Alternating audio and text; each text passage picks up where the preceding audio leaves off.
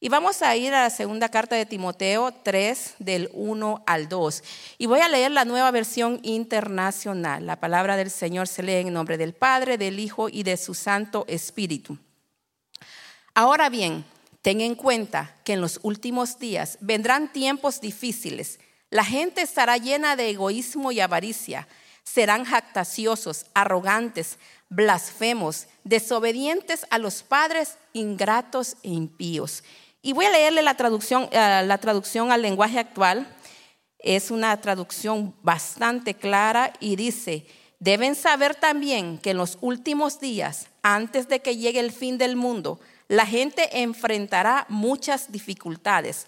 Habrá gente egoísta, interesada solamente en ganar más y más dinero. También habrá gente orgullosa que se cree más importante que los demás no respetarán a Dios ni obedecerán a sus padres, sino que serán malagradecidos y ofenderán a todos. Gloria al Señor. Vamos a orar. Gracias te damos, Señor Jesús, en esta noche. Gracias por tu amor, por tu misericordia, por tu presencia, Señor. Gracias, Señor, por tu pueblo, por tu iglesia, que hemos venido en esta noche a adorar y a glorificar tu nombre, pero también hemos venido a escuchar palabra tuya, Señor. Háblanos a nuestros corazones, que tu palabra penetre, Señor, hasta lo más profundo de nuestro ser y que podamos ser, Señor, hacedores de tu palabra. Espíritu Santo de Dios, usted conoce nuestras vidas, usted nos conoce, Señor, y háblenos según la necesidad de cada uno. Se lo pedimos en el nombre poderoso de Jesús. Amén y amén. Puedes tomar asiento, querido hermano, en esta noche. Qué bueno es poderle ver en la casa del Señor. Qué hermoso es estar acá un día martes, el tercer martes del año 2023 y podemos decir, Ebenecer, hasta aquí nos ha ayudado el Señor. El Señor ha sido fiel, hermanos, con nosotros. Y esa es una razón por la cual nosotros nos levantamos y estamos aquí agradecidos con el Señor. Bueno, esta noche vamos a estar hablando acerca del tema confrontando la desobediencia. Y este año, hermanos, el lema del año de la iglesia Faro de Luz es santidad, viviendo en santidad eh, el Señor, hermanos, dice que sin santidad nadie verá al Señor. Y sabe que a veces lo decimos tan rápido y fácil esa, esa, esa palabra, pero si nosotros comenzamos a meditar acerca de lo que el Señor quiere hablarnos de la santidad, y la santidad, hermanos, ser santo es ser apartado para el uso exclusivo del el Señor. Gloria al Señor. Nosotros por eso el Señor nos dice en la palabra que nosotros no podemos ser como el mundo y no podemos hacer las cosas que el mundo hacen. Es cierto, vivimos en este mundo, pero tenemos que marcar la diferencia. Pero estamos viviendo en un mundo, mis queridos amados hermanos, a donde la maldad a donde la desobediencia, a donde el amor de muchos se ha enfriado, en algunos casos se ha terminado. Hay personas, hermanos, que ya no sienten amor por nadie. Hay hombres y mujeres que ya no obedecen, no tienen el mínimo respeto por ninguna autoridad. Gloria al Señor. Nosotros eh, podemos recordar en los tiempos que muchos de nosotros crecimos. un día estábamos en, una conversación y eh, en los tiempos de nuestros padres o aún en los tiempos de nosotros, hermano, cuando usted iba a visitar a su abuelo, a su papá o lo saludaba, los que usaban gorra, los que usaban sombrero, ¿qué hacían? Se lo removían, ¿verdad? O si estaba sentado, llegaba el abuelo, llegaba el papá, lo que el hijo hacía era ponerse de pie. Eso era un acto de reverencia ante la autoridad que era el papá. Pero en estos tiempos, hermanos, estamos viviendo una un tipo de desobediencia que eh, está cambiando la vida de muchas familias. Y los tiempos son difíciles, la palabra lo dice, los tiempos que a usted y a mí nos ha tocado vivir son tiempos difíciles. Así que vamos a hablar acerca de la desobediencia de los hijos hacia los padres y también de los, dice, habla de los ingratos e impíos, así dice la palabra. Definamos primeramente, mis queridos hermanos, qué es desobediencia. La desobediencia consiste en realizar lo que Dios explícitamente nos dice que no hagamos. En otras palabras, llevarle la contraria al Señor. Cuando usted le dice, por ejemplo, a un niño, no hagas eso, no te comas esos dulces, y el niño dice, sí me los como. Hay veces actuamos así nosotros y nos convertimos en qué? En desobediente. Podría decir usted, no, pero si es que solamente es un dulce. Sabe que así comenzamos y no nos damos cuenta cuando la desobediencia va avanzando en nuestras vidas y nosotros vamos haciendo cosas más aún grandes de las que le desagradan al Señor. Por lo tanto, desobedecer a Dios, hermanos, es pecado. Eso lo dice la palabra. En Génesis, en el capítulo 3, nosotros lo podemos leer. El día domingo nos estaban hablando acerca de, de la primera pareja, hermanos. Podemos ver que ellos, hermanos, hicieron el primer acto de desobediencia hacia Dios el cual Dios les había dado, les había dado las reglas, podremos decirlo por esa manera, de esa manera, ¿verdad? Les había dado los estatutos, cómo ellos tenían que vivir. Y realmente, hermanos, Dios no les había dado mucho que tenían de qué preocuparse. Le podían disfrutar todo lo que el Señor había creado para ellos, pero había una cosa que no se podía hacer. Y sabe, hermanos, que cuando se le dice a alguien, no hagas eso, ¿qué cree usted que va a hacer? Lo primero que quiere hacer es porque quiere, porque quiere probar y porque quiere ser desobediente. Y muchas veces, hermanos, hacemos nosotros las cosas y no nos damos cuenta. Y a cada momento estamos ofendiendo y estamos pecando en contra del Señor. Así que, hermanos, la primera pareja desobedeció a Adán y Eva. Y eso, hermanos, tuvo como resultado la humanidad siendo separada de Dios, porque el pecado es lo que eso es lo que hace en nuestras vidas, separarnos de Dios. Entre más somos desobedientes, entre más pecamos, más lejos estamos del Señor. Sabe que muchas veces allá en el mundo afuera, incluso dentro de la iglesia, nosotros hemos escuchado comentarios que dice que, que Dios es amor. Es una gran realidad. Dios es amor, pero también Dios es fuego consumidor.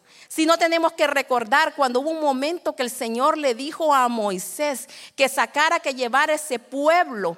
Pero el pueblo había sido tan, pero tan rebelde, tan desobediente, hermano, que llegó el momento que podemos decir que fue la gota que rebalsó la paciencia de Dios. Y Dios le dijo a Moisés, llévatelo, saque ese pueblo, porque si yo camino con ellos, yo lo voy a destruir. Mira hasta dónde es la misericordia de Dios, hermano.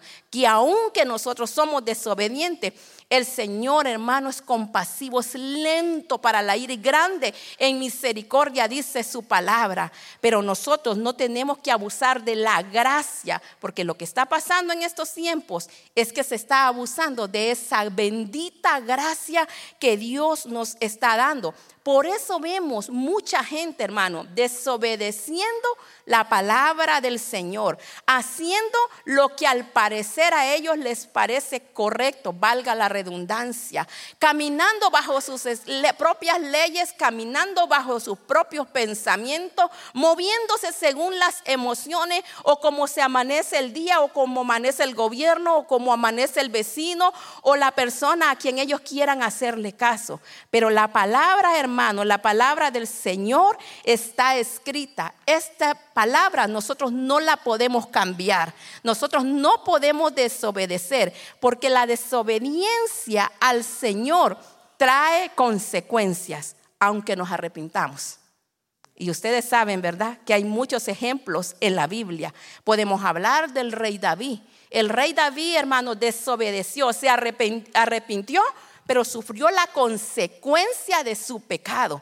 El, uno de los, de los casos que a mí me impresiona también es Sansón. Sansón fue separado, dedicado, consagrado para el Señor y él desobedeció. Y sabe lo peor que le puede pasar a un ser humano, a un, a un creyente, a un hijo de Dios, que la presencia de Dios se, se aleje de nosotros. Sansón tuvo que pedirle al Señor que nuevamente, por, aunque sea la última vez, le pidió al Señor que Él le diera la oportunidad de tener su presencia, hermano. Es que si nosotros, Moisés entendió esa palabra y Moisés le dijo, si tu presencia no va conmigo, no me saques de aquí. No dejes, Señor, que yo vaya con este pueblo, porque Él conocía al pueblo de desobediente como era. Así que nosotros, amados hermanos, si queremos vivir una vida, vida en santidad, si queremos nosotros confrontar y apartarnos, hermanos, del pecado, de la desobediencia, tenemos que acercarnos más al Señor, gloria al Señor. Y así podemos vivir una vida conforme como Dios manda en su palabra y no como nosotros creamos. Pero la desobediencia tiene sus consecuencias, gloria al Señor. Desobedecemos porque nos sentimos, oiga bien, autosuficientes y por ende contradecimos lo que Dios nos ha dicho. Hay mucha gente allá afuera, hermano, creyendo ser Dios.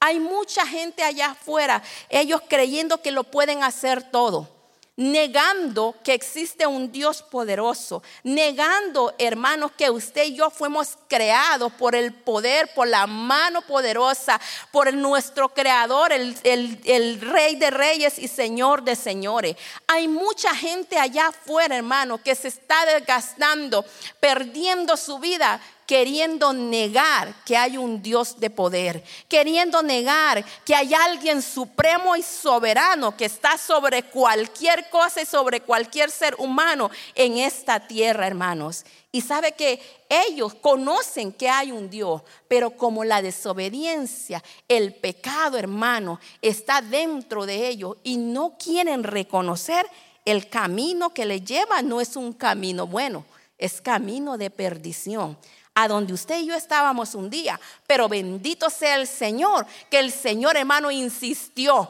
El Señor insistió. ¿Y cuántos años? Yo sé que podemos hacer una encuesta. Algunos nacieron en el Evangelio, bendito sea el Señor. Pero a otros, el Señor, mis amados hermanos, nos tuvo que llamar y estuvo detrás de nosotros. ¿Por qué? Porque Él no quiere que ninguno se pierda, que todos lleguemos al genuino arrepentimiento. Gloria al Señor.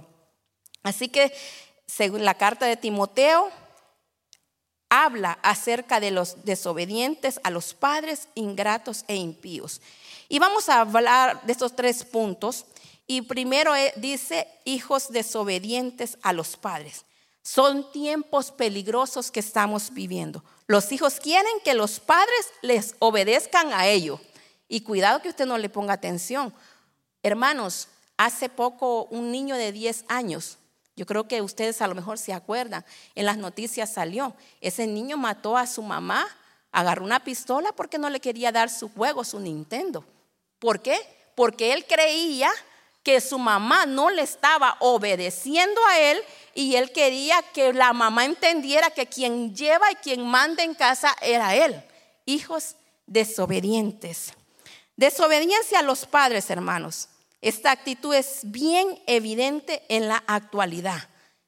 Probablemente yo no voy a preguntar si usted tiene hijos desobedientes, pero está el otro lado de la, el otro lado de la moneda. Estamos como hijos de Dios, nosotros desobedeciendo al Señor, hermanos. Estamos viviendo la vida que el Señor quiere que vivamos. Estamos obedeciendo sus estatutos, sus leyes, su palabra. Estamos caminando en esa santidad.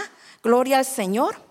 Así que, hermanos, aunque pudiera parecer que este es un gesto de independencia, muchísimos jóvenes, y escucha esta parte, es bien interesante, muchísimos jóvenes están dispuestos a dejarse influenciar e incluso dominar por otras voces ajenas a la familia. Y aunque no lo requieran reconocer, los conduce a una nueva forma de esclavitud. Los hijos están siendo esclavos porque ellos no quieren obedecer, no quieren escuchar la voz del papá, de la mamá, de la autoridad. Estamos viviendo en unos tiempos difíciles, hermanos. Y es allá donde el trabajo de nosotros como padres es fundamental. Un tiempo en el cual tenemos nosotros que enseñar los valores a nuestros hijos, porque en la escuela no te le van a enseñar valores. La escuela ya no está para que te le enseñen valores a tus hijos. Ellos le van a dar un conocimiento, pero la base comienza en casa. Ahí es a donde vamos a decirle, tienes que respetar a tu maestro. Tenemos que tener mucho cuidado, hermanos, porque yo he visto, he escuchado de padres que van y se pelean y defienden al angelito, cuando ese angelito, hermano, es el que ha hecho ya y ha los pobres maestros, de verdad, que hay que orar. Hay que orar, hermano, porque yo no sé cómo puede estar un pobre maestro con 22, 25, hasta 30, 40 alumnos y todos con problemas tremendos, hermano, desde el más chiquito hasta el más grande. Y hay cuidado de que usted diga algo, porque el culpable es el maestro. Es ahí donde tenemos que instruir a nuestros hijos a respetar las autoridades delegadas. Hay valores, principios que no podemos perder, hermanos. Eso es lo que la sociedad de este tiempo quiere, que nuestros hijos, hermanos, vivan una vida conforme a la corriente del mundo, que ellos hagan lo que el mundo quiere que hagan, que a la, a la mentalidad de los gobiernos es correcto. Hasta dicen, just do it, hazlo. Y de ahí, de ahí se van, ¿no? Haz lo que tú quieras, tú eres libre en este país de hacer. No, hermanos, nosotros los hijos de Dios tenemos que estar sujetos a esta palabra enseñar a nuestros hijos el temor. El principio de la sabiduría es el temor a Jehová. Eso es lo que la palabra nos dice. Un temor reverente, hermanos. Me gustaba el día domingo, que fue el domingo, creo que el pastor Víctor Tiburcio hablaba y decía que mientras se leía la palabra del Señor en su iglesia, se ponía de pie Mientras se lee la palabra del Señor, nadie está caminando. Es que no es palabra de hombre, no es palabra humana. Es el Señor que nos habla, hermano. Nosotros solamente somos los voceros del Señor y venimos a hablar la palabra. Y en estos tiempos que son peligrosos es cuando más tenemos que agarrarnos de la palabra del Señor. Mire que el Señor, hermano, a la nación de Israel, a quienes Dios llama a sus hijos. ¿Y qué es lo que leemos y qué es lo que lo primero que se nos viene a la mente cuando hablamos del pueblo de Israel? Un pueblo rebelde, un pueblo desobediente. Y mire, el Señor dice en Éxodo 4:22, entonces tú le dirás de mi parte al faraón, Israel es mi primogénito, es mi hijo, dice en otras versiones. Pero ¿qué clase de hijo, hermano? Un hijo que desobedecía al papá a cada oportunidad que tenía. Un hijo que Dios le dijo, te voy a sacar, lo sacó. Y no es que le dijo, vamos a ir a ver si la tierra que está allá, a ver si la podemos conquistar. No, el Señor ya. Es que el Señor cuando te mueve, hermano, no es va a aventurar contigo. Cuando el Señor te da una orden, no es para que nosotros digamos lo hago o no lo hago. Es porque el Señor, hermano, quiere lo mejor para nuestra vida y Él quiere que usted y yo seamos obedientes. El pueblo de Israel es un ejemplo de hijos desobedientes. Repetidamente Dios le ordena a Israel que lo obedezca. Prometió grandes bendiciones por la obediencia y terribles consecuencias, porque lo podemos ver, hermano, terribles consecuencias por la desobediencia. En los días de Josué, Israel obedeció a Dios. Y es que cuando usted y yo le obedecemos a Dios, tenemos la victoria garantizada, hermanos. Porque Dios se la dio a Josué. Más tarde, como lo, como lo muestra el libro de jueces, la desobediencia de Israel, hermanos, ¿qué es lo que trajo? Trajo problemas. Eso es lo que trae la desobediencia a nuestras vidas. Así que la, Biblia enseña la necesidad de corregir a hijos desobedientes. Y este es un papel muy importante que tenemos que jugar nosotros los padres. La disciplina, hermanos, es parte de la vida de todos. Y aquellos que se rebelan contra la autoridad de los padres tienen que ser castigados. No lo digo yo, la palabra lo dice. Proverbios 19, 18 dice, corrige a tu hijo antes de que sea muy tarde. No te hagas culpable de su muerte.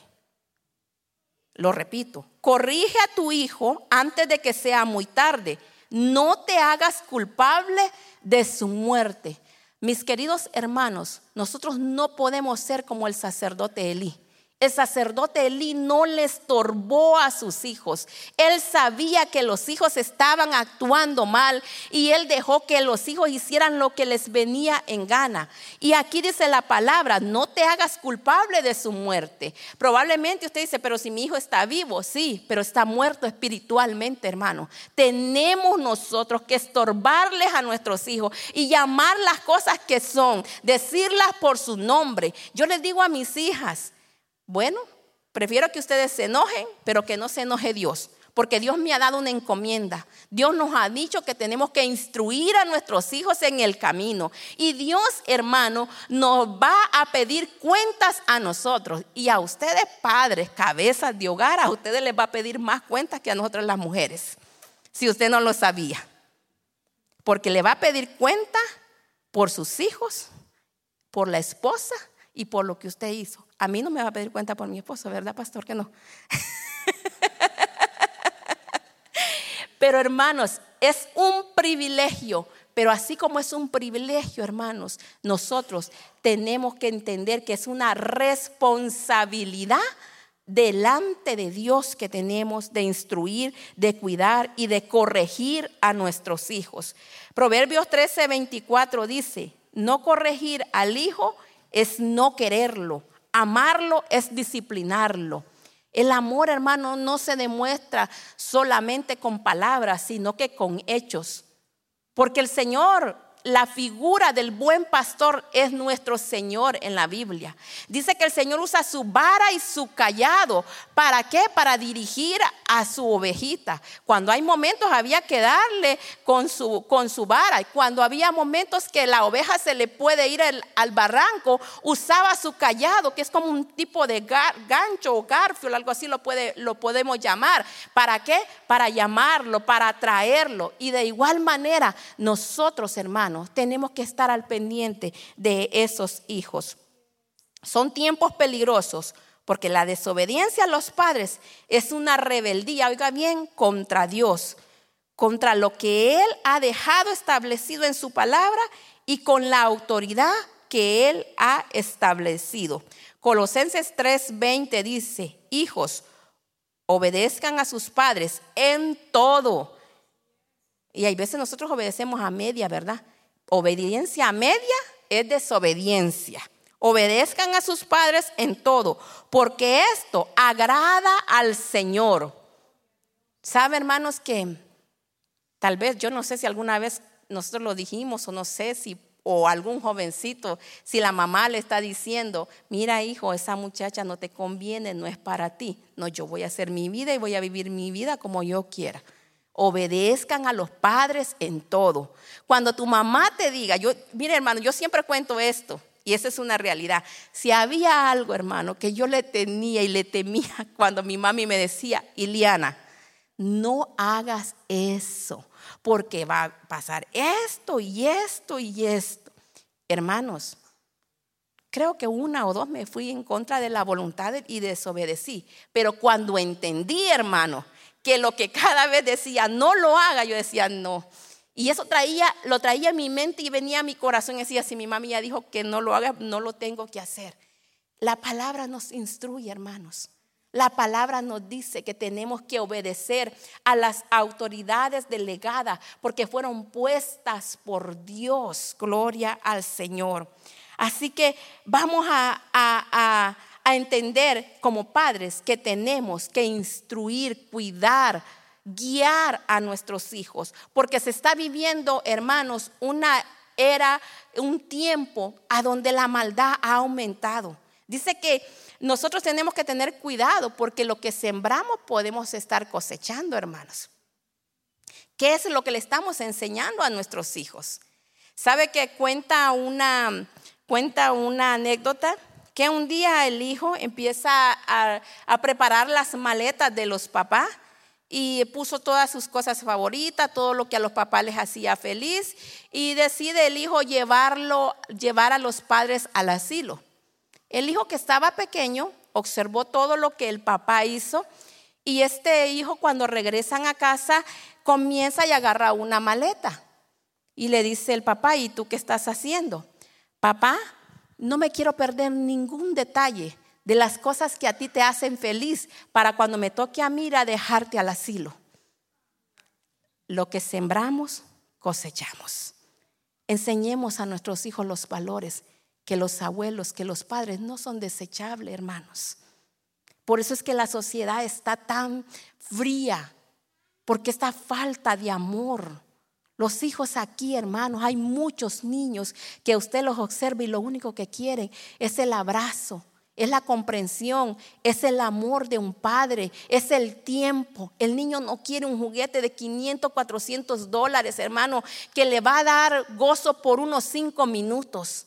El niño se va a recordar, el hijo se va a recordar del tiempo que usted y yo, hermano, le hemos dedicado. Las mejores memorias que yo tengo, hermano, no tienen nada que ver con las cosas materiales con mis padres, tienen que ver en los momentos que yo pude compartir y convivir con ellos. Y eso es lo que tenemos que sembrar y eso es lo que tenemos que enseñarle a nuestros hijos. Lo segundo, y vamos a ir rápido porque ya solo me faltan, ¿qué? 10 minutos. Lo segundo habla acerca de hijos ingratos. Mira hermano, el pecado de la ingratitud es de todos los pecados, no hay ninguno más común que es la ingratitud. ¿Cuánta gente, hermanos, la ingrata? Es una de las principales consecuencias. Mire, mire hermanos, la ingratitud viene con el egoísmo. La ingratitud viene, hermano, y lleva a la gente a olvidarse de los favores recibidos por el Señor. Jesús nos dejó un ejemplo claro en la Biblia y nos habla acerca de aquellos hombres, hermano, aquellos diez leprosos que habían sido sanos. ¿Cuántos regresaron a agradecer al Señor? Solamente regresó uno, hermano. ¿Cuánta gente? Fíjese que... Ah, yo tengo un faro de luz desde el año 2000, del 2010 y he visto en faro de luz, hermano, gente que Dios le ha hecho milagros, pero milagros, que cada vez que nos sentábamos y que los íbamos a visitar y nos contaban cómo Dios lo había salvado de la muerte, uno se queda y dice, wow, de aquí se levanta un predicador, de aquí este hombre o esta mujer, nadie lo va a callar contando las maravillas y las bondades de Dios. Sabe, hermano, hablando de hijos ingratos, ¿a dónde están? No sabemos. Hay muchos que se han ido, hay muchos que no regresaron. Y usted puede decir, bueno hermana, es que se fueron para otra iglesia. Bueno fuera que se hubieran ido y que le estuvieran sirviendo al Señor. Se fueron al mundo, hermanos, y se les ha olvidado lo que Dios ha hecho por ellos. Eso es los hijos ingratos, pero los agradecidos estamos acá. Los que glorificamos al Señor por su bondad. Los que reconocemos que nuevas son las misericordias del Señor cada mañana. Los que hemos entendido, hermano, que hemos pasado por pandemia. Hermano, mire, Dios ha sido maravillosamente fiel con nosotros. Cuánta gente no la contó, cuánta gente no ya no está, hermano, no tuvo oportunidad de regresar y abrazar a sus seres queridos. Nosotros tenemos que vivir agradecidos con el Señor por su favor y por su bondad. La ingratitud trae, orga bien, hermanos, soberbia, vanidad, necedad y falta de entendimiento y a quienes la practican. Mire, Romanos 1.21 dice, a pesar de haber conocido a Dios, no lo glorificaron como a Dios ni le dieron gracias, sino que se extraviaron en sus inútiles razonamientos y se les oscureció su insensato corazón. Wow. Es dura la palabra, hermanos, pero es una realidad. Hay muchos que no han regresado. Hay muchos hermanos que se han alejado. Hay muchos que han dejado aún de congregarse. Hay muchos hermanos que, que no están agradecidos por lo que Dios hace cada momento, cada segundo en nuestras vidas. También la palabra habla de los hijos impíos. La Biblia habla de los impíos como aquellos que están separados de Dios. La impiedad, hermanos, es la condición de estar contaminado por el pecado, separado de Dios. Ese es un impío, aquel que está separado, que está contaminado por el pecado. Ser impío es actuar de manera contraria a la naturaleza de Dios. Hay mucha gente allá afuera, hermanos, actuando contrario a lo que Dios ha dicho. Hay mucha gente allá afuera, hermanos, actuando según sus razonamientos y pensamientos. Hay mucha gente confundida, hermanos, allá afuera, que hoy se levantaron un día, parece risa, pero no, hermano, no es ningún chiste. Hay gente que de repente se levanta y dice, ahora soy gato y quieren actuar como gato. Y eso es una realidad. Y así están, y es, y es cierto. Y hay que dejarlo porque es gato. Ahora ya no le puede decir nada a usted. La maldad, los tiempos peligrosos, gente, hermano, insensata, gente dejándose llevar por sus razonamientos. Los impíos, y mire hermano lo que dice la palabra, los impíos enfrentarán el juicio. Segunda de Pedro 3, 7 dice, y ahora por esa misma palabra, el cielo y la tierra están guardados para el fuego, reservados para el día del juicio y la destrucción de quién? De los impíos. La desobediencia, hermanos, trae enfermedad. La desobediencia trae escasez. La desobediencia trae temor. Y la desobediencia trae muerte, hermanos. Hay muchos muertos allá afuera que necesitan escuchar que hay un Cristo de poder que los puede levantar de la muerte y darle vida y vida en abundancia, pero solamente lo podemos hacer por medio de Cristo Jesús, creyendo en Él, obedeciendo a su palabra. Y ya para terminar, ya pueden ir subiendo los muchachos, y si no, pues yo sigo. No. La señal es verdad del piano, entre paréntesis, ¿verdad? Y si el piano no está ahí, uno puede seguir. ¿Cómo contrarrestar la desobediencia? Sencillo, siendo obedientes. Lo contrario de la desobediencia es la obediencia. En esta vida el obediente, hermano, oiga bien, si usted es obediente, mire los beneficios. Puede disfrutar de la paz mental, la felicidad, el gozo en el espíritu Espíritu Santo. Qué precioso. Romanos 14, 17 dice, porque el reino de Dios no es cuestión de comida o bebida, sino de justicia, paz y alegría en el Espíritu Santo. Eso es a los que son obedientes. Gloria al Señor. La obediencia, hermano, tiene que ser un estilo de vida de todo cristiano. Romanos 6, 17 dice, pero gracias a Dios que aunque antes eran esclavos del pecado, ¿cuántos éramos esclavos del pecado antes? Gloria al Señor. Ya se han sometido, oiga bien, se han sometido de corazón a la enseñanza que les fue transmitida. Y esa es la palabra del Señor, mis amados. ¿Cómo confrontar la ingratitud? ¿Qué es lo contrario de la ingratitud? siendo agradecidos con el Señor, hermanos. Cada momento, cada mañana. Primera de Tesalonicenses 5, 16, 18 dice, estén siempre alegres, oren sin cesar, den gracias a Dios en toda situación, en toda, hermanos, en todo momento. Porque esta es su voluntad para ustedes en Cristo Jesús. Tenemos que ser agradecidos, hermanos, con lo que tenemos, aún con lo que Dios nos ha quitado, porque Dios sabe, hermano, que hay una razón poderosa por la cual el Señor hace que pasen situaciones en nuestra vida. ¿Cómo podemos confrontar la impiedad? Y sabe que lo contrario de la impiedad, hermanos, es una palabrita chiquitita pero poderosa. Y eso se llama fe, con la fe.